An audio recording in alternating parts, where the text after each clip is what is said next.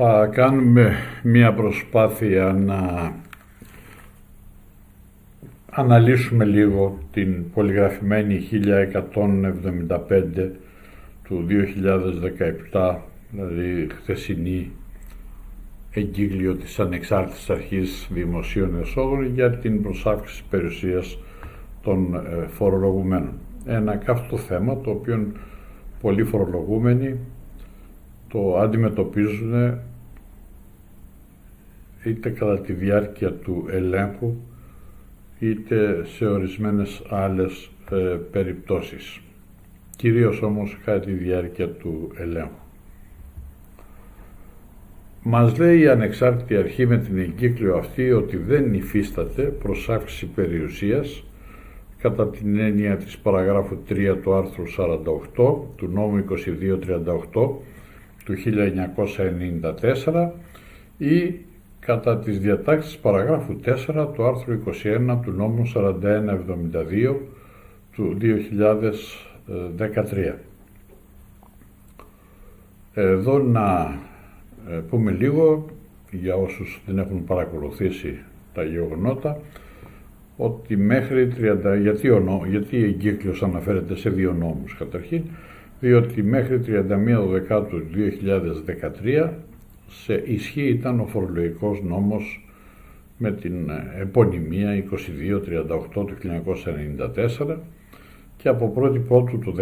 2014 έχουμε το νέο φορολογικό νόμο τον 4172 του 2013. Έτσι λοιπόν και στις δύο αυτές περιπτώσεις, δηλαδή και στους δύο νόμους, συναντάμε την περίπτωση της προσάυξησης περιουσίας, σε διαφορετικά βέβαια άρθρα και οι νόμοι αυτοί μας λένε ότι δεν υφίσταται προσάυξη περιουσίας στην περίπτωση κατά την οποία είναι εμφανής η πηγή προέλευσης ενός χρηματικού ποσού το οποίο εμφανίζεται ως πίστοση σε κάποιον τραπεζικό λογαριασμό του φυσικού προσώπου, του φυσικού προσώπου που ελέγχεται φυσικά, περί αυτού πρόκειται, και το οποίο μπορεί να είναι εισόδημα από κεφάλαιο, εισόδημα από κινητές αξίε, εισόδημα δέλτα πηγής του νόμου 2238 του 1994, από πώληση περιουσιακών στοιχείων, από την σύναψη δανείου. Και μάλιστα μας λέει ότι ακόμα και αν το ποσό αυτό δεν έχει συμπεριληφθεί στις σχετικές δηλώσεις φορολογίας εισοδήματος, ενώ υπήρχε όμως η σχετική υποχρέωση εκ μέρους του φορολογούμενου. Αυτές είναι οι βασικές διατάξεις πάνω στις οποίες στηρίζεται η προσάυξη της περιουσίας. Σε αυτές τις περιπτώσεις, εφόσον οι πιστώσεις αυτές συνεπάγονται φορολογική υποχρέωση στο φόρο εισοδήματος, ο καταλογισμός δεν θα γίνεται κατ' επίκληση των ανωτέρων διατάξεων, αλλά κατ' εφαρμογή των διατάξεων του νόμου 2238 του 1994 ή του νόμου 4172 του 13 αναλόγως του είδους του εισοδήματος. Θα μου πείτε τι εννοεί εδώ ο ποιητής. Καταρχήν θα πρέπει να εξηγήσουμε ότι η περίπτωση της αποδεδειγμένης προσάυξης της περιουσίας δεν φορολογείται όπως φορολογούνται όλα τα άλλα τα εισοδήματα με τις διατάξεις των δύο αυτών νόμων. Έχει επιβαρημένο συντελεστή φορολόγησης. Γι' αυτό και ο νομοθέτης εδώ έρχεται και μας λέει, επειδή πριν είπαμε ότι δεν είναι προσάυξη περιουσίας η πίστοση του λογαριασμού που προκύπτει από συγκεκριμένες περιπτώσεις έστω και αν δεν είχαν συμπεριληφθεί στη δήλωση φορολογίας εισοδήματος. και δεν είχαν φορολογηθεί δηλαδή. Οπότε και αυτές που δεν είχαν φορολογηθεί εφόσον αποδειχθεί η πηγή τους, δηλαδή είναι εμφανής η πηγή και δεν είναι άγνωστη, δεν θα, δεν θα φορολογηθούν με τον βεβαρημένο συντελεστή φόρο, αλλά με τις διατάξεις περί φορολογίας εισοδήματος. Αφού δεν τις είχαμε δηλώσει, δεν έχουν φορολογηθεί κιόλας. Αλλιώς λοιπόν θα φορολογηθεί η προσάυξη της περιουσίας, η οποία θα αποδειχθεί, και αλλιώς θα φορολογηθούν τα εισοδήματα που είναι από εμφανή πηγή, αλλά δεν είχαν δηλωθεί με τη δήλωση φορολογίας εισοδήματος. Αυτό θέλει να ξεκαθαρίσει εδώ ο νομοθέτης. Τώρα, τι ακριβώς λένε οι δύο διατάξεις που είπαμε πριν, δηλαδή η παράγραφος 3 του άρθρου 48 του νόμου 2238 του 1994 μας λέει ότι ως εισόδημα από υπηρεσίες ελευθερίων επαγγελμάτων λογίζεται και κάθε εισόδημα που δεν μπορεί να υπαχθεί σε κάποια από τις κατηγορίες α έως ζ της παραγράφου 2 του άρθρου 4. Σε προσάυξη περιουσίας που προέρχεται από άγνωστη ή μη διαρκή ή μη σταθερή πηγή ή αιτία, ο φορολογούμενος μπορεί να κληθεί να αποδείξει είτε την πραγματική πηγή, είτε την αιτία προέλευσής της, είτε ότι φορολογείται από άλλες διατάξεις, είτε ότι απαλλάσσεται από το φόρο με ειδική διάταξη, ώστε να μην φορολογηθεί ως εισόδημα από υπηρεσίες ελευθερίων επαγγελμάτων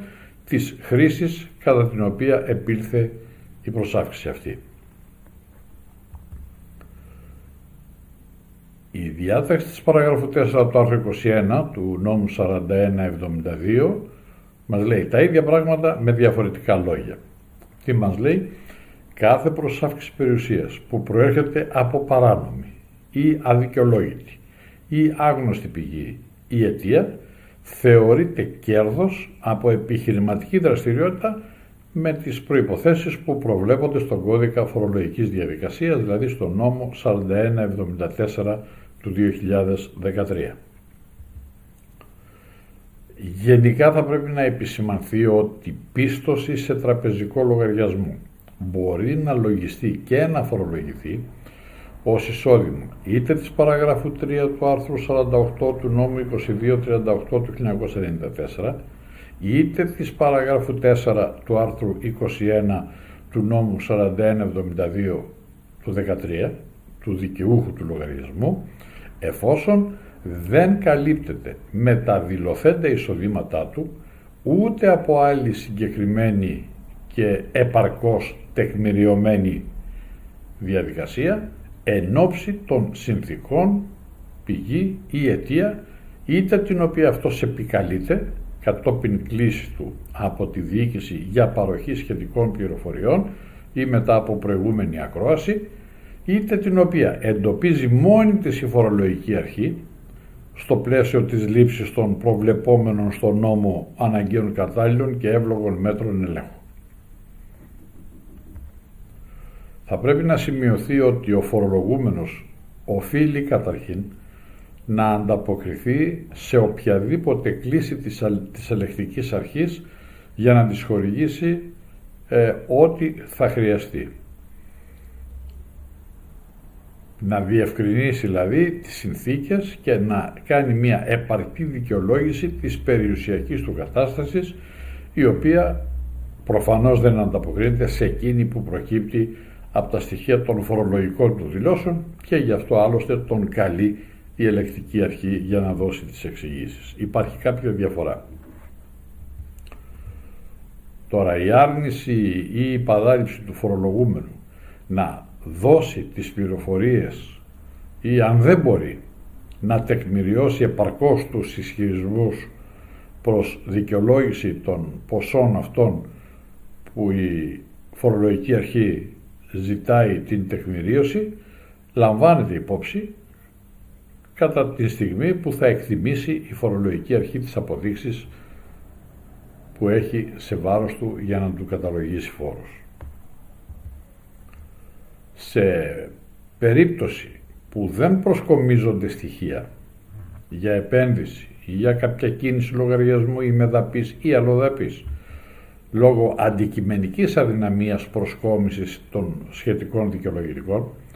Για παράδειγμα, έχει περάσει ο χρόνος που η τράπεζα ή κάποιο άλλο ίδρυμα έχει υποχρέωση να διαφυλάσει τα σχετικά της αρχεία. Οπότε εδώ έχει μια αντικειμενική αδυναμία να του τα χορηγήσει και εκείνος να τα προσκομίσει, ο φορολογούμενος δηλαδή να τα προσκομίσει στην ελεκτική αρχή. Εδώ γίνονται δεχτοί οι ισχυρισμοί του ελεγχόμενου εκτός αν η φορολογική αρχή μπορεί να δικαιολογήσει την απόρριψη αυτών των ισχυρισμών γιατί, γιατί έχει κάποια άλλα στοιχεία στα χέρια της που δεν της δίνουν την δυνατότητα αυτή. Σε κάθε περίπτωση, αν διαπιστωθεί ότι η απόκτηση της επένδυσης έλαβε χώρα σε χρόνο εκτός των φορολογικών ετών που περιλαμβάνονται στην εντολή ελέγχου ή το εισερχόμενο έμβασμα αλλοδαπής προέρχεται από καταθέσεις ή από πραγματικά εισοδήματα προγενέστερων ετών της ελεγχόμενης περίοδου, τότε οι πιστώσεις αυτές θεωρούνται δικαιολογημένες για το ελεγχόμενο διάστημα και δεν θεμελιώνεται εξ αυτού του λόγου επέκταση του φορολογικού ελέγχου στα προγενέστερα αυτά έτη, εκτός και αν στο μέτρο που είναι απολύτως αναγκαίο για τη διακρύβωση της υπαγωγής σε φόρο ή νόμιμης απαλλαγής από αυτών των κεφαλαίων, από τα οποία προέρχονται οι ελόγω πιστώσεις και πάντα βέβαια με την επιφύλαξη των διατάξεων περί παραγραφής. Η διάταξη του εδαφίου Β της παραγράφου 3 του άρθρου 48 του νόμου 2238 του 1994 έχει την έννοια ότι εφαρμόζεται καταρχήν, εφόσον βέβαια δεν έχει επέλθει παραγραφή, έτσι δεν έχει παρέλθει ο προβλεπόμενος από την νομοθεσία χρόνος παραγραφής και σε υποθέσεις στις οποίες η περιουσιακή προσάυξηση άγνωστης πηγής ή άγνωστης αιτίας προκύπτει σε χρόνο προγενέστερο της 39ου του 2010. Εδώ έχουμε αποφάσεις Συμβουλή Επικρατείας, η 1225 του 17, η 884 του 16, η 1897 του 16. Το ποσό τραπεζικού λογαριασμού που τροφοδότησε έμβασμα και λογίζεται ως φορολογητέο εισόδημα, σύμφωνα με την παράγραφο 3 του άρθρου 48 του νόμου 2238 του 1994 ή σύμφωνα με την παράγραφο 4 του άρθρου 21 του νόμου 4172 του 13 φορολογείται ως εισόδημα της διαχειριστικής περίοδου κατά την οποία προκύπτει ότι εισήχθη το ποσό αυτό στην περιουσία του δικαιούχου του λογαριασμού. Η δε μεταφορά με έμβασμα χρηματικού ποσού από έναν τραπεζικό λογαριασμό του δικαιούχου σε έναν άλλο τραπεζικό λογαριασμό του, είτε στην ημεδαπή είτε στην αλλοδαπή, δεν αποτελεί προσάυξη της περιουσίας. Η διάταξη του εδαφίου Β της παραγράφου 3 του άρθρου 48 του νόμου 2238 του 1994 έχει την έννοια ότι εφαρμόζεται καταρχήν εφόσον βέβαια δεν έχει παρέλθει ο προβλεπόμενος χρόνος παραγραφής και σε υποθέσεις στις οποίες η περιουσιακή προσάξη άγνωστης πηγής ή άγνωστης αιτίας προκύπτει σε χρόνο προγενέστερο της 39ου του 2010. Το ποσό του τραπεζικού λογαριασμού που έχει τροφοδοτήσει έμβασμα και λογίζεται ως φορολογητέο εισόδημα της παραγράφου 3 του άρθρου 48 ή της παραγράφου 4 του άρθρου 21 με, ανάλογα με ποιος νόμος εφαρμόζεται, ο 2238 ή ο 4172, φορολογείται ως εισόδημα της διαχειριστικής περίοδου μέσα στην οποία έχει προκύψει ότι μπήκε, ότι έχει προσαυξήσει την περιουσία, δηλαδή στον χρόνο που μπήκε στο λογαριασμό και έχει προσαυξήσει την περιουσία.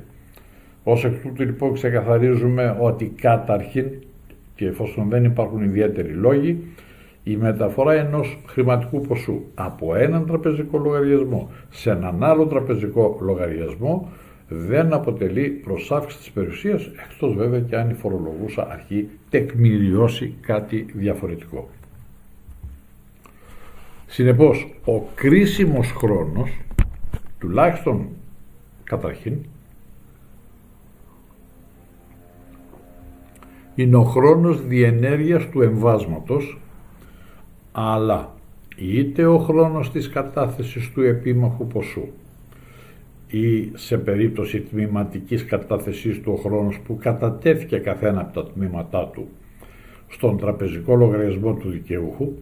μέσω του οποίου έγινε το έμβασμα, είτε ο προγενέστερος αυτού χρόνος, κατά τον οποίο προκύπτει ότι επήλθε η αντίστοιχη προσέφηση της περιουσίας του.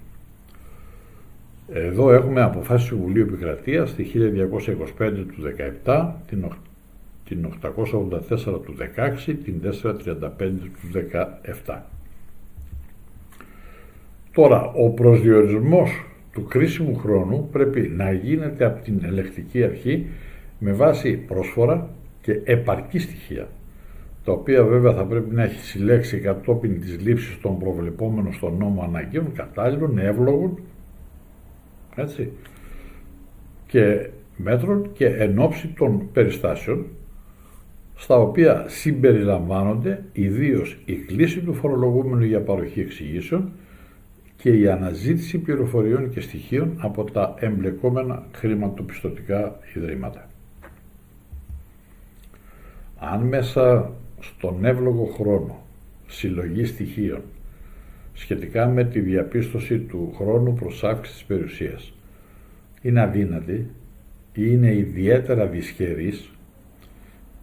που θα πρέπει πάντα βέβαια να βεβαιώνεται από την φορολογική αρχή με ειδική αιτιολογία. Αυτή μπορεί να διαπιστώσει τον κρίσιμο χρόνο με βάση όσα στοιχεία κατάφερε να συγκεντρώσει ο έλεγχος και στην εξαιρετική περίπτωση που δεν έχει κανένα στοιχείο, δηλαδή όταν λείπουν παντελώς τέτοια στοιχεία, να θεωρήσει κατά τεκμήριο ως κρίσιμο χρόνο εκείνων του εμβάσματος. Εδώ έχουμε την απόφαση του Συμβουλίου Επικρατείας την 884 του 2016. Ειδικότερα, σχετικά με τον έλεγχο υποθέσεων για προσάυξη περιουσίας έχουν ε, δοθεί διευκρινήσεις για να υπάρχει μια ομοιόμορφη αντιμετώπιση των υποθέσεων εκ μέρους του Υπουργείου Οικονομικών όπως η απόφαση 1144-110 5 του 2015 ως προς τον χρόνο μεταξύ ανάληψης και επανακατάθεσης ποσών από έναν λογαριασμό σε έναν άλλο λογαριασμό και σε αυτή κάνει και ορισμένες ιδιαίτερες αναλύσεις του Υπουργείου Οικονομικών. Δηλαδή, ως προς την ανάλωση κεφαλαίου προηγουμένων ετών από τον χρόνο που γίνεται ο έλεγχος του φορολογουμένου. Από τον από το φορολογικό έτος για το οποίο γίνεται ο έλεγχος του φορολογημένου, όχι από τον χρόνο που γίνεται ο έλεγχος, για το φορολογικό έτος, προηγούμενα έτη από το φορολογικό έτος για το οποίο γίνεται ο έλεγχος. Έτσι λοιπόν σύμφωνα με τις διατάξεις των άρθρων 15, 16, 17, 18 και 19 του νόμου 2238 του 1994 και πάντα με διευκρινιστικές εγκυκλίους και διοικητικές λύσεις που είχαν εκδοθεί μέχρι και 31 Δεκεμβρίου του 2013, δηλαδή μέχρι την ημερομηνία που μας τελείωσε ο 2238, προβλέπεται ο προσδιορισμός της φορολογητέας ύλης με βάση τις δαπάνες διαβίωσης των φορολογουμένων και των προσώπων που συνοικούν με αυτόν και τον βαρύνουν όταν το συνολικό ποσό που προσδιορίζεται με τα σχετικά άρθρα είναι ανώτερο από το συνολικό του εισόδημα. Πιο συγκεκριμένα και σύμφωνα με τις διατάξεις του άρθρου 19 περίπτωση ζήτα της παραγράφου 2 η προστιθέμενη διαφορά τεκμηρίων περιορίζεται ή καλύπτεται μεταξύ άλλων με ανάλωση κεφαλαίου που αποδεδειγμένα έχει φορολογηθεί κατά τα προηγούμενα έτη ή νόμιμα απαλλαγή από το φόρο. Άρα λοιπόν εδώ στην ανάλωση κεφαλαίου που θα δημιουργήσουμε θα πρέπει να περιέχονται αποδεδειγμένα κεφάλαια εισοδήματα που να έχουν φορολογηθεί κατά τα προηγούμενα έτη ή να έχουν νόμιμα απαλλαγή από το φόρο. Με την ΠΟΛ 1094 του 1989 διαταγή του Υπουργείου Οικονομικών, καθώς και με την παράγραφο 7 του άρθρου 3 του νόμου 3842 του 10, που τροποποίησε την παράγραφο 2 περίπτωση Ζ του άρθρου 19 του νόμου 2238 του 1994, για τον υπολογισμό του κεφαλαίου που σχηματίζεται κάθε χρόνο λαμβάνονται υπόψη εισοδήματα που είχαν φορολογηθεί ή είχαν νόμιμα απαλλαγή από το φόρο, έχουν εισπραχθεί αποδεδειγμένα και τα οποία προκύπτουν από τον συμψηφισμό θετικών και αρνητικών στοιχείων του ίδιου χρόνου. Έτσι, εάν σε κάποιο έτος προκύψει αρνητικό υπόλοιπο, αυτό επηρεάζει αρνητικά τα θετικά στοιχεία των προηγουμένων ετών. Επίσης, τα έτη αυτά θα πρέπει να είναι συνεχόμενα και να φτάνουν μέχρι το προηγούμενο του έτους που επικαλείται ο φορολογούμενος, δηλαδή του προηγούμενου του κρινόμενου έτους. Αν υποθέσουμε ότι το έτος που κρίνεται είναι το 2009, τότε λοιπόν τα προηγούμενα έτη είναι μέχρι και 31 Δεκάτου του 2008 και πίσω. Αλλά πρέπει να είναι συνεχόμενα. Το θετικό άλγευρα, ε, αλγευρικό άθροισμα όλων αυτών των ετών αποτελεί το συνολικό κεφάλαιο που έχει σχηματιστεί από τα έτη αυτά. Αυτά που αναφέραμε λίγο πιο πάνω στις παραγράφους 1 και 2 ίσχυσαν για, και ισχύουν για υποθέσεις με διαχειριστικές περιόδους μέχρι 31 Δεκάτου του 2013. Από την 1η Πρώτου του 2014 και μετά ισχύουν οι διατάξεις άλλων άρθρων και άλλου νόμου. Είναι οι διατάξεις του νόμου 4172 του 2013 και είναι σύμφωνα με τα άρθρα 30, 31, 32, 33 και 34. Αυτές οι διατάξεις έχουν ερμηνευτεί με την πόλ 1076 26 Τρίτου του 2015. Συγκεκριμένα, οι διατάξεις περί της ανάλωσης κεφαλαίου αναφέρονται στην περίπτωση Ζ της παραγράφου 2 του άρθρου 34 του νόμου 4172 του 13 και έχουν ερμηνευτεί με την Πολ 1076 που βγήκε 26 Τρίτου του 2015 και δεν έχουν βέβαια διαφοροποιηθεί σε σχέση με τις διατάξεις που ίσχυαν με τον νόμο 2238 του 1994. Εδώ να σημειώσουμε ότι στην περίπτωση που ο φορολογούμενος εξαιρείται από τον εναλλακτικό τρόπο υπολογισμού της ελάχιστης φορολογίας με βάση τα άρθρα 31 και 32 του νόμου 4172 του 13, όπως παραδείγματος χάρη είναι ο ανάπηρος για επιβατικό αυτοκίνητο, ή για τα κρινόμενα έτη δεν εφαρμοζόταν η δαπάνη απόκτησης περιουσιακών στοιχείων, δηλαδή δεν είχε πόθεν έσχες, του άρθρου 32 του νόμου 4172 του 2013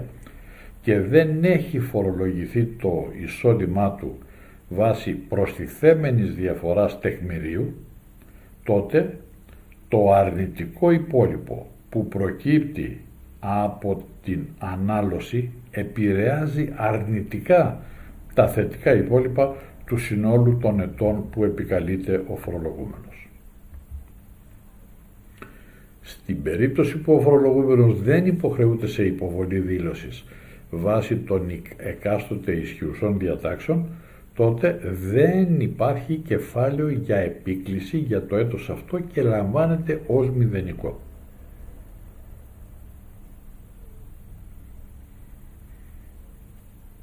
Επίσης, αν σε κάποιο έτος έχει προκύψει αρνητικό υπόλοιπο και το εισόδημα έχει φορολογηθεί βάσει τεκμηρίων, τότε αυτό το υπόλοιπο δεν θα συμψηφιστεί με τα θετικά υπόλοιπα των ετών που επικαλεί το φορολογούμενος, δηλαδή θεωρείται ως μηδενικό.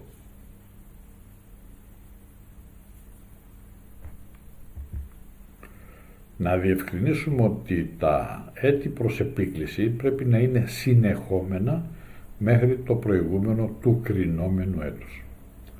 Τώρα, το θετικό αλγευρικό άθροισμα όλων των ετών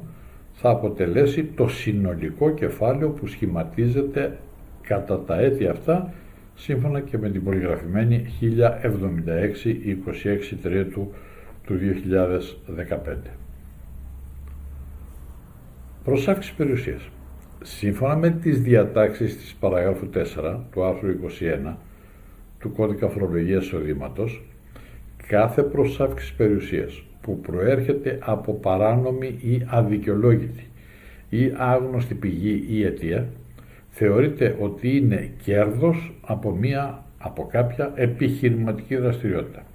Βέβαια πάντα με τις προϋποθέσεις που προβλέπονται στον κώδικα φορολογικής διαδικασίας, δηλαδή στο νόμο 4174. Και επιπλέον να πούμε ότι με τις διατάξεις του άρθρου 39 του κώδικα φορολογικής διαδικασίας ορίζεται ότι σε περίπτωση διαπίστωσης προσάυξης περιουσίας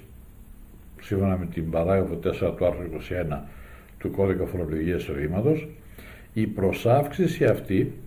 δεν υπόκειται σε φορολογία πότε όταν ο φορολογούμενος αποδείξει την πραγματική πηγή αυτής καθώς επίσης και ότι αυτή είχε υπαχθεί σε νόμιμη φορολογία είτε απαλλάσσεται από το φόρο σύμφωνα με τις ειδικές διατάξεις.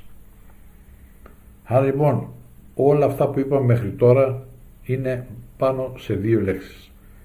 Αν υπάρχει πραγματική πηγή ή αν δεν υπάρχει. Οι διατάξεις της προηγούμενης παραγράφου αναφέρονται σε οποιαδήποτε προσάυξη περιουσίας η οποία προέρχεται από παράνομη ή αδικαιολόγητη ή άγνωστη πηγή και αιτία προέλευσης και ορίζεται ότι ο φορολογούμενος έχει τη δυνατότητα να αποδείξει την πραγματική της πηγή ή την πραγματική αιτία προέλευσης ή ότι η προσάυξη αυτή έχει φορολογηθεί ή είχε απαλλαγεί νόμιμα από τον νόμο.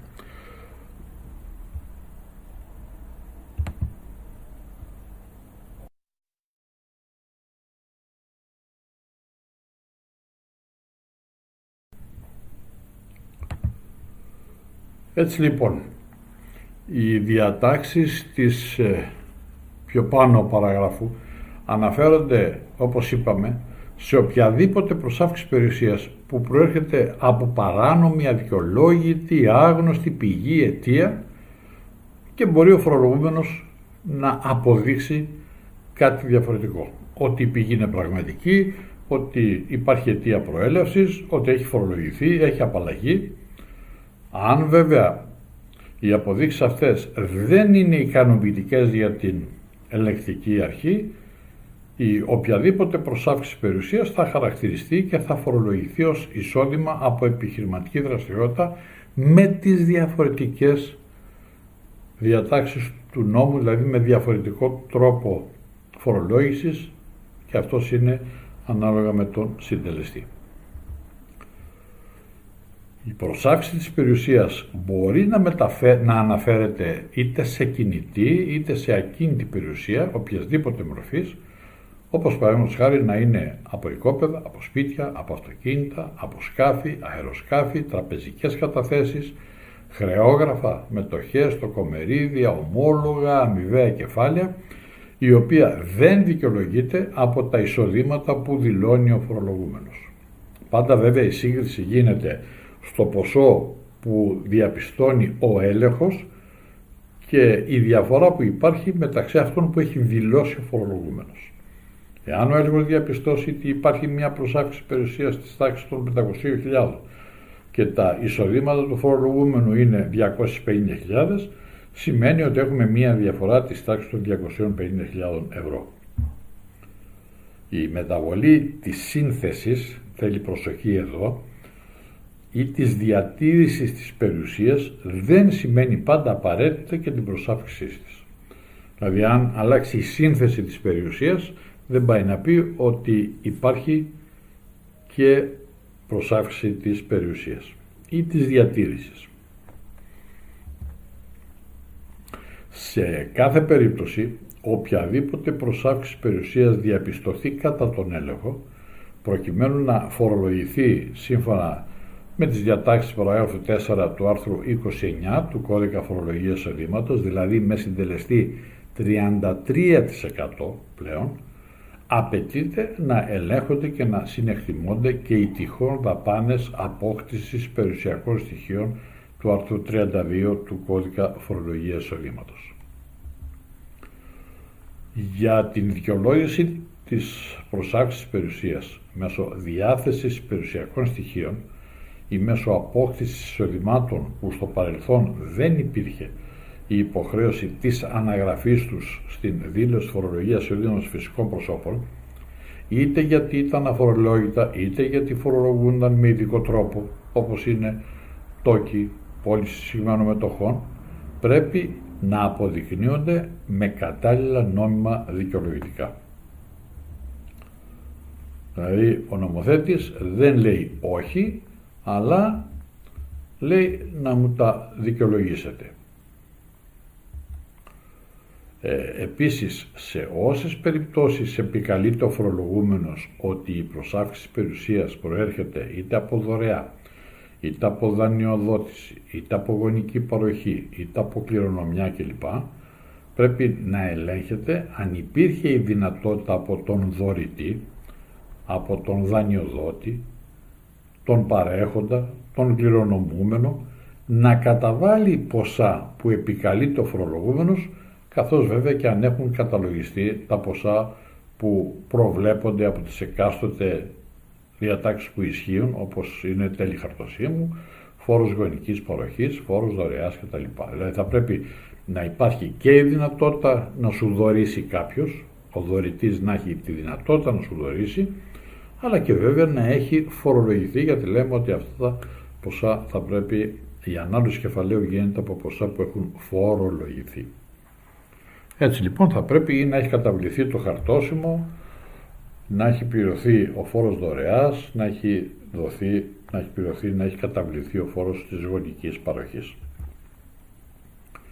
Η προσάξη της περιουσίας που προκύπτει από τον έλεγχο των τραπεζικών λογαριασμών θα πρέπει να τεκμηριώνεται επαρκέστατα καθώς αναλήψεις καταθέσεις μπορεί να αφορούν συναλλαγές ή κινήσεις που δεν συνιστούν κατά ανάγκη φορολογητό εισόδημα. Άρα ο έλεγχος που θα κάνει η ελεκτική αρχή θα πρέπει να είναι ουσιαστικός και με κάθε λεπτομέρεια και επαρκώς να έχει τεκμηριωθεί. Τώρα, μεταφορές χρηματικών ποσών μεταξύ τραπεζικών λογαριασμών πάντα εξετάζονται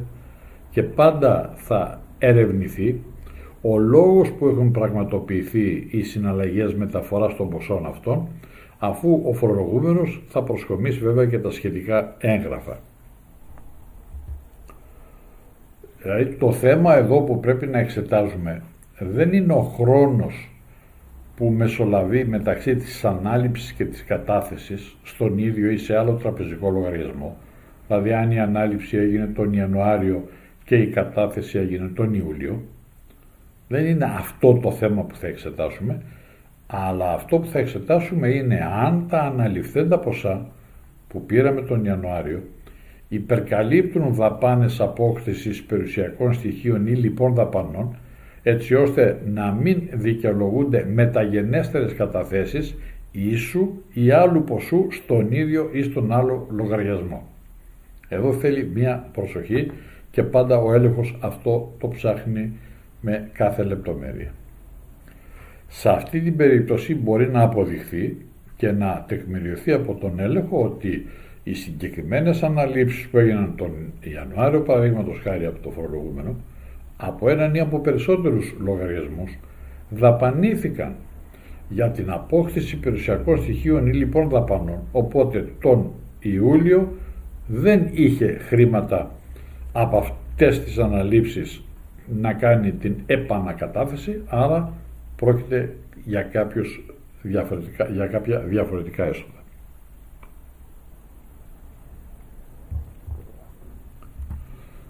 Επιπλέον ο έλεγχος κρίνει και τεκμηριώνει αν πρόκειται ή όχι για πρωτογενείς καταθέσεις, δηλαδή για ποσά που προέρχονται από άγνωστη ή μη διαρκή ή μη σταθερή πηγή ή αιτία και δεν προέρχονται από αναλήψεις από άλλους τραπεζικούς λογαριασμούς. Εδώ θα πρέπει να σημειώσουμε ότι δεν αντίκειται στη φορολογική νομοθεσία. Η ανάληψη χρηματικών ποσών και η αποδεδειγμένη επανακατάθεση μέρους ή του συνόλου αυτών, αλλά και ούτε προβλέπεται χρονικός περιορισμός για τη διαδικασία κίνησης χρηματικών κεφαλαίων. Κανείς δεν πρόκειται να σας πει γιατί έγινε η ανάληψη τον Ιανουάριο, τουλάχιστον τώρα, προηγούμενες εποχές γινότανε, το λέγανε, ότι δεν είναι φυσικό να έχεις κρατήσει τα χρήματα δύο χρόνια στο σπίτι σου και να τα ξανά επανακαταθέτεις σε κάποιον λογαριασμό, στον ίδιο ή σε άλλο. Εδώ όμως τώρα τελευταία το Υπουργείο έχει βάλει λίγο μυαλό και λέει ότι δεν απαγορεύεται να κάνεις μια ανάλυση χρηματικών ποσών και να τα κρατήσεις για ένα αλφα χρονικό διάστημα και να πας να τα τοποθετήσεις σε έναν στον ίδιο ή σε κάποιους άλλους λογαριασμούς. Δεν υπάρχει φορολογική διάταξη τουλάχιστον που να σου λέει αυτό κάτι διαφορετικό. Εκτός είπαμε αν τεκμηριώσει ο έρχος κάτι άλλο. Όταν δεν μπορεί κάποιος να δικαιολογήσει την προσάυξη της περιουσίας, τότε αυτή φορολογείται στη χρήση που διαπιστώνεται από τον έλεγχο ότι έγινε η προσάυξη της περιουσίας. Εάν ο έλεγχος διαπιστώσει ότι η προσάυξη περιουσίας έγινε το 2011, θα φορολογηθεί με τις διατάξεις του 2011. Δεν μπορεί να πει ότι έγινε το 2011, αλλά θα φορολογηθεί με τις διατάξεις του 2017. Βέβαια, ο φορολογούμενος μπορεί σε κάθε περίπτωση να αποδείξει ότι ο χρόνος δεν είναι αυτός, αλλά είναι κάποιος άλλος από αυτόν που διαπιστώνει ο έλεγχος. Τώρα, για χρήσεις πριν από την 1η Πρώτου του 2014, δηλαδή μέχρι 31 Δεκάτου του 2013, σχετικές είναι οι διατάξεις βέβαια, όπως το ξαναείπαμε πολλές φορές, του τελευταίου εδαφίου της παραγράφου 3 του άρθρου 48 του νόμου 2238 του 1994. Να υπενθυμίσουμε ότι για τα μερίσματα πλειοκτητριών εταιριών ή εταιρών, εταιριών χαρτοφυλακίου ισχύει ε, ένα άλλο άρθρο, ισχύει το άρθρο 44 του νόμου 41-41 του 2013 και αυτές οι διατάξεις έχουν διευκρινιστεί με την ΠΟΛ 1106 14 Τετάρτου του 2014 εγκύκλιο. Για τη δικαιολόγηση της συνολικής ετήσιας δαπάνης των άρθρων 16 και 17 του Κώδικα Φορολογίας Οδήματος, οι φορολογούμενοι κάτοικοι, Ελλάδος, κάτοικοι Ελλάδος που αποκτούν μερίσματα που καταβάλλονται από ελληνικές ή αλλοδαπές πλειοκτήτριες εταιρείες πλοίων με ελληνική ή με ξένη σημαία ή από εταιρείες χαρτοφυλακίου που κατέχουν άμεσα ή έμεσα τις μετοχές ή τα μερίδια των πλειοκτητριών εταιριών όπως ορίζονται οι, όπως ορίζουν οι σχετικές διατάξεις του άρθρου 26 του νόμου 27 του 1975 και όπως αυτός ισχύει υποβάλλουν είτε με τη δήλωση φορολογίας ορήματος είτε κατά τους διενεργούμενους ελέγχους για σκοπούς της φορολογίας οδήματος μόνο τα παρακάτω δικαιολογητικά και ο νόμος αναφέρεται σε αυτά. Όπως βεβαίωση είτε της ελληνικής είτε της αλλοδαπής πλειοκτήτριας εταιρείας πλοίου υπό ελληνική υπό ξένη σημαία είτε της εταιρείας χαρτοφυλακίου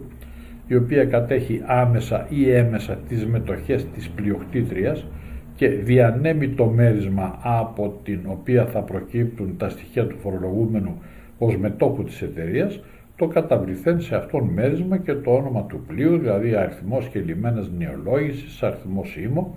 από την εκμετάλλευση του οποίου προκύπτει και το σχετικό μέρισμα. Δεύτερο δικαιολογητικό είναι στην περίπτωση που το μέρισμα καταβάλλεται από αλλοδαπή πλειοκτήτρια πλοίου με ξένη σημαία, τότε θέλει αντίγραφο της σχετικής άδειας εγκατάστασης στην Ελλάδα της διαχειρίστριας εταιρείας που σύμφωνα με τις διατάξεις του άρθρου 25 του νόμου 27 του 1975 ασχολείται αποκλειστικά με τη διαχείριση, με την εκμετάλλευση ή με την άβλωση πλοίων και βεβαίωση της αρμόδιας υπηρεσίας του Υπουργείου Ναυτιλίας και Αιγαίου ότι έχει δηλωθεί και αναλυφθεί από αυτήν η διαχείριση του συγκεκριμένου πλοίου. Τρίτον, θέλει και ένα αντίγραφο της μοναδικής βεβαίωσης εισαγωγής συναλλάγματος για τα αντίστοιχα ποσά ή βεβαίωση εκχώρησης αυτού του συναλλάγματος. Βέβαια, τα σχετικά πρωτότυπα αναζητούνται πάντα από την αρμόδια αρχή. Τώρα, η καταβολή του μερίσματος μπορεί να γίνεται και μέσω της διαχειρίστριας εταιρείας, η οποία μπορεί να βεβαιώνει και τη λήψη του μερίσματος.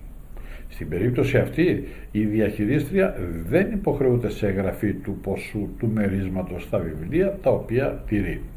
Και τα εκ της εισαγωγής του συναλλάγματος ποσά επιτρέπεται να καταβάλλονται σε νομικά πρόσωπα συμφερόντων του δικαιούχου του ποσού που εισάγεται. Οι προϋποθέσεις όλες αυτές εφαρμόζονται, που είπαμε μέχρι τώρα, εφαρμόζονται και επί των εκκρεμών υποθέσεων ελέγχου. Δηλαδή όποια υπόθεση εκκρεμεί για έλεγχο, στην περίπτωση που θα γίνει ο έλεγχος θα έχουμε τις διαδικασίες και τις προϋποθέσεις τις οποίες αναφέραμε και τα δικαιολογητικά της παραγράφου 1 με την εξαίρεση του δικαιολογητικού από στοιχεία ε, το, το τρίτο που είπαμε δηλαδή το αντίγραφο της μοναδικής βεβαίωσης εισαγωγής συναλλάγματος υποβάλλονται και σε κάθε άλλη περίπτωση που ελέγχεται κατά νόμο η προέλευση του εισοδήματος που αναφέρεται σε μερίσματα πλειοκτητηριών εταιριών ή εταιριών χαρτοφυλακίου. Τώρα, εάν υπάρχει υπερβάλλον τίμημα από μεταβίβαση ακινήτου το οποίο διαπιστώνεται ως τέτοιο από τον έλεγχο και δηλώνεται από τον πολιτή με συμπληρωματικό συμβόλαιο ανεξάρτητα από τον χρόνο σύνταξης του αρχικού συμβολέου τότε εδώ δεν έχουμε προσάυξη περιουσίας. Γιατί; Γιατί με την υποβολή του συμπληρωματικού συμβολέου είναι πλέον γνωστή και η πηγή προέλευσης και το τίμημα είτε είχε φορολογηθεί είτε νομίμως απαλλαγή. Άρα λοιπόν αν έχουμε ένα τίμημα συμβολέου 150.000 αλλά έχουμε μια διαφορά η οποία αποδεικνύεται της τάξης των 50.000 άρα το πραγματικό ήταν 200 καταρχήν ξεκινάμε με άγνωστη προέλευση αλλά από τη στιγμή όμως που ο πολιτής με συμπληρωματικό συμβόλαιο και ανεξάρτητα πότε είχε γίνει η αρχική το αρχικό συμβόλαιο. Το αρχικό συμβόλαιο είχε γίνει ας πούμε το 2005 π.χ. Έτσι. Και έρχεται και ο πολιτής με συμπληρωματικό συμβόλαιο δηλώνει αυτό το, τη διαφορά του τιμήματος τότε πλέον δεν αποτελεί προσάξη περιουσίας με τις διατάξεις που αναφέρουμε γιατί εδώ ο νομοθέτης λέει ότι με την υποβολή του συμπληρωματικού συμβολέου έχει γίνει πλέον γνωστή η πηγή προέλευσης αυτών των χρημάτων και γνωστό γίνεται και το τίμημα το επιπλέον ανεξάρτητα αν έχει φορολογηθεί ή αν έχει νόμιμα απαλλαγή. Τα πιο πάνω ισχύουν ακόμα και αν δεν συνταχθεί συμπληρωματικό συμβόλαιο εφόσον από τα στοιχεία που έχει στη διάθεσή του έλεγχος αποδεικνύεται ότι τα σχετικά ποσά αποτελούν μη δηλωθέν τιμήμα μεταβίβαση ακινήτου. Δηλαδή, ο έλεγχος αποδεικνύει ότι κατά το έτος 2008 που έγινε το αρχικό συμβόλαιο στις 20 Νοεμβρίου του 2008 υπάρχει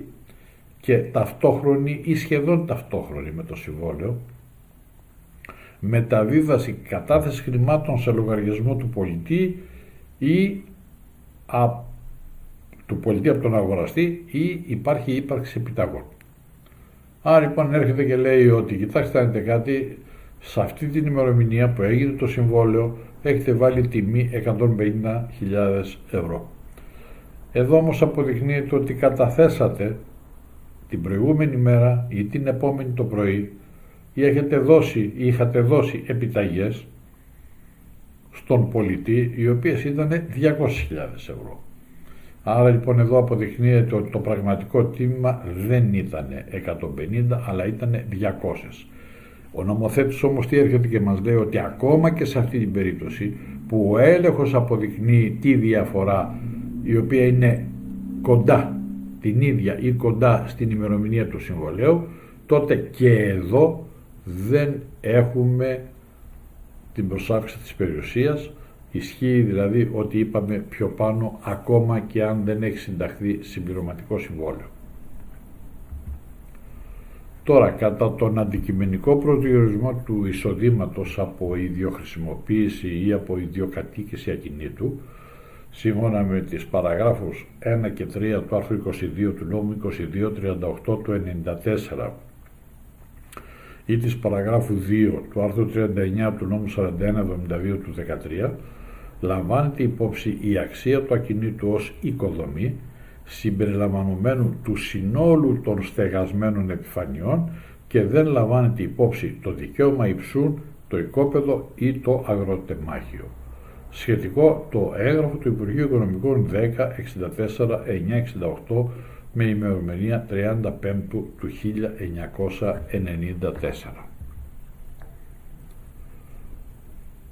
Ο χαρακτηρισμός μιας πίστοσης σε λογαριασμό στον οποίο συμμετέχει ο ελεγχόμενος ως προερχόμενης ή σχετιζόμενης με ατομική επιχειρηματική δραστηριότητα εξετάζεται ως ένα αυτοτελές πραγματικό γεγονός. Δηλαδή έχουμε έναν φορολογούμενο που ελέγχεται και βλέπουμε στον λογαριασμό του μία πίστοση ενός ποσού α. Ή ο έλεγχος ψάχνει να προσδιορίσει αν αυτή η πίστοση σχετίζεται με την ατομική επιχειρηματικότητα, με την ε, ατομική επιχειρηματική δραστηριότητα του φορολογού. Θα ψάξουμε να βρούμε λοιπόν το πραγματικό γεγονός. Εφόσον αποδειχθεί ότι αυτό το ποσό, όταν ο φορολογούμενος ασκεί ατομική επιχείρηση, προέρχεται από αυτή την ατομική επιχείρηση, δηλαδή προσδιορίζεται το είδος της παρασχεθής σας υπηρεσίας και ο λήπτης ή ο αγοραστής για ένα αγαθό που του πουλήσαμε, τότε φορολογείται κατά περίπτωση με τις σχετικές διατάξεις του νόμου 2238 του 1994, δηλαδή με τα άρθρα 28, 40, 48 κτλ.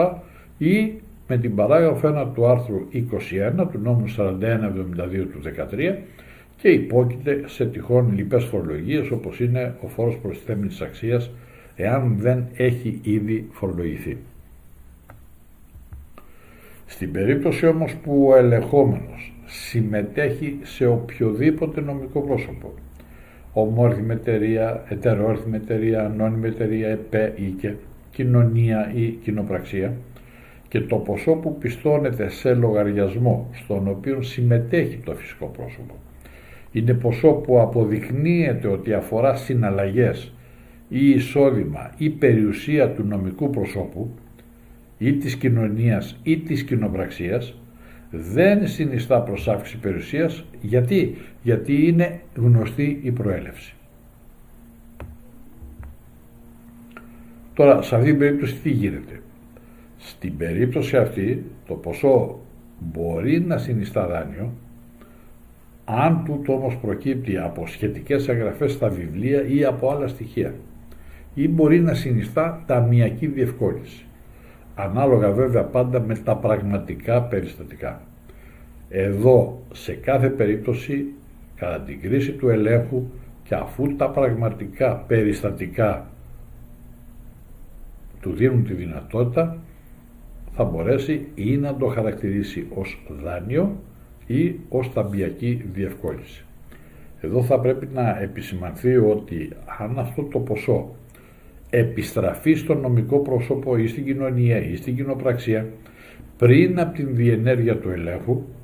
τότε πλέον αποτελεί είτε δάνειο είτε ταμιακή διευκόλυνση, ανάλογα πάντα με τα πραγματικά περιστατικά, για το φυσικό πρόσωπο και η τυχόν απόδοση, δηλαδή η υπεραξία, αποτελεί εισόδημα του φυσικού προσώπου εφόσον στο νομικό πρόσωπο επεστράφει μόνο το κεφάλαιο. Εδώ λοιπόν θέλει μία προσοχή διότι σε αυτή την περίπτωση όταν το επιστρέψουμε ε, από μόνοι μας χαρακτηρίζουμε ότι υπήρχε ένα δάνειο και το δώσαμε πίσω.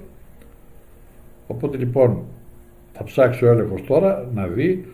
αν θα το πάει με δάνειο ή με ταμιακή διευκόλυνση και θα μου πείτε βέβαια τι σημασία έχει είτε το ένα είτε το άλλο. Ναι μην το λέμε έτσι με ελαφρά καρδία έχει σημασία γιατί άλλο το χαρτόσημο του δανείου, άλλο της ταμιακής διευκόλυνσης, άλλο το δάνειο, άλλο η ταμιακή διευκόλυνση. Σε κάθε όμως περίπτωση αυτές οι πιστώσεις θα πρέπει να αξιολογηθούν σε σχέση με τα ακαθάριστα έσοδα της επιχείρησης και να ληφθεί υπόψη, λαμβανωμένη υπόψη και του αναλογού του φόρου προσθέμενης αξίας, ανάλογα πάντα με την κάθε περίπτωση. Σε περίπτωση που ο φορολογούμενος επικαλείται με τη λήψη δανείου από ελληνική ή αλλοδαπή επιχείρηση, αλλά δεν υπάρχει σχετικό έγγραφο βέβαιης χρονολογίας, ούτε και μπορεί να αποδειχθεί η λήψη του δανείου αυτού από άλλα στοιχεία, δηλαδή από κινήσεις τραπεζικών λογαριασμών του δανειστή ή του δανειζόμενου, από τις οποίες να προκύπτει δόση ή επιστροφή χρημάτων, τότε ο ισχυρισμός του φορολογούμενου περί δανείου δεν μπορεί να γίνει δεκτός. Και βέβαια εδώ είναι και σημαντικό διότι αν υπάρχει έγγραφο θα πρέπει να έχει βέβαιη χρονολογία αφενός και αφετέρου αν επικαλείται ότι είναι λήψη δανείου από ε, αλλοδαπή επιχείρηση και ότι αυτό το δάνειο δεν καταβλήθηκε στην Ελλάδα αλλά καταβλήθηκε στην αλλοδαπή έχει ιδιαίτερη σημασία και θα πρέπει να αποδειχθεί. Τώρα, στις περιπτώσεις που έχει γίνει χρήση των διατάξεων περί επαναπατρισμού κεφαλαίων σύμφωνα με το άρθρο 38 του νόμου 3259 του 2004 και σύμφωνα με το άρθρο 18 του νόμου 3842 του 10 και έχει καταβληθεί ο αναλογών φόρος, τότε εξαντλείται η φορολογική υποχρέωση για τα ποσά που δηλώθηκαν και για τα οποία καταβλήθηκε ο φόρος που προέβλεπαν οι σχετικές διατάξεις.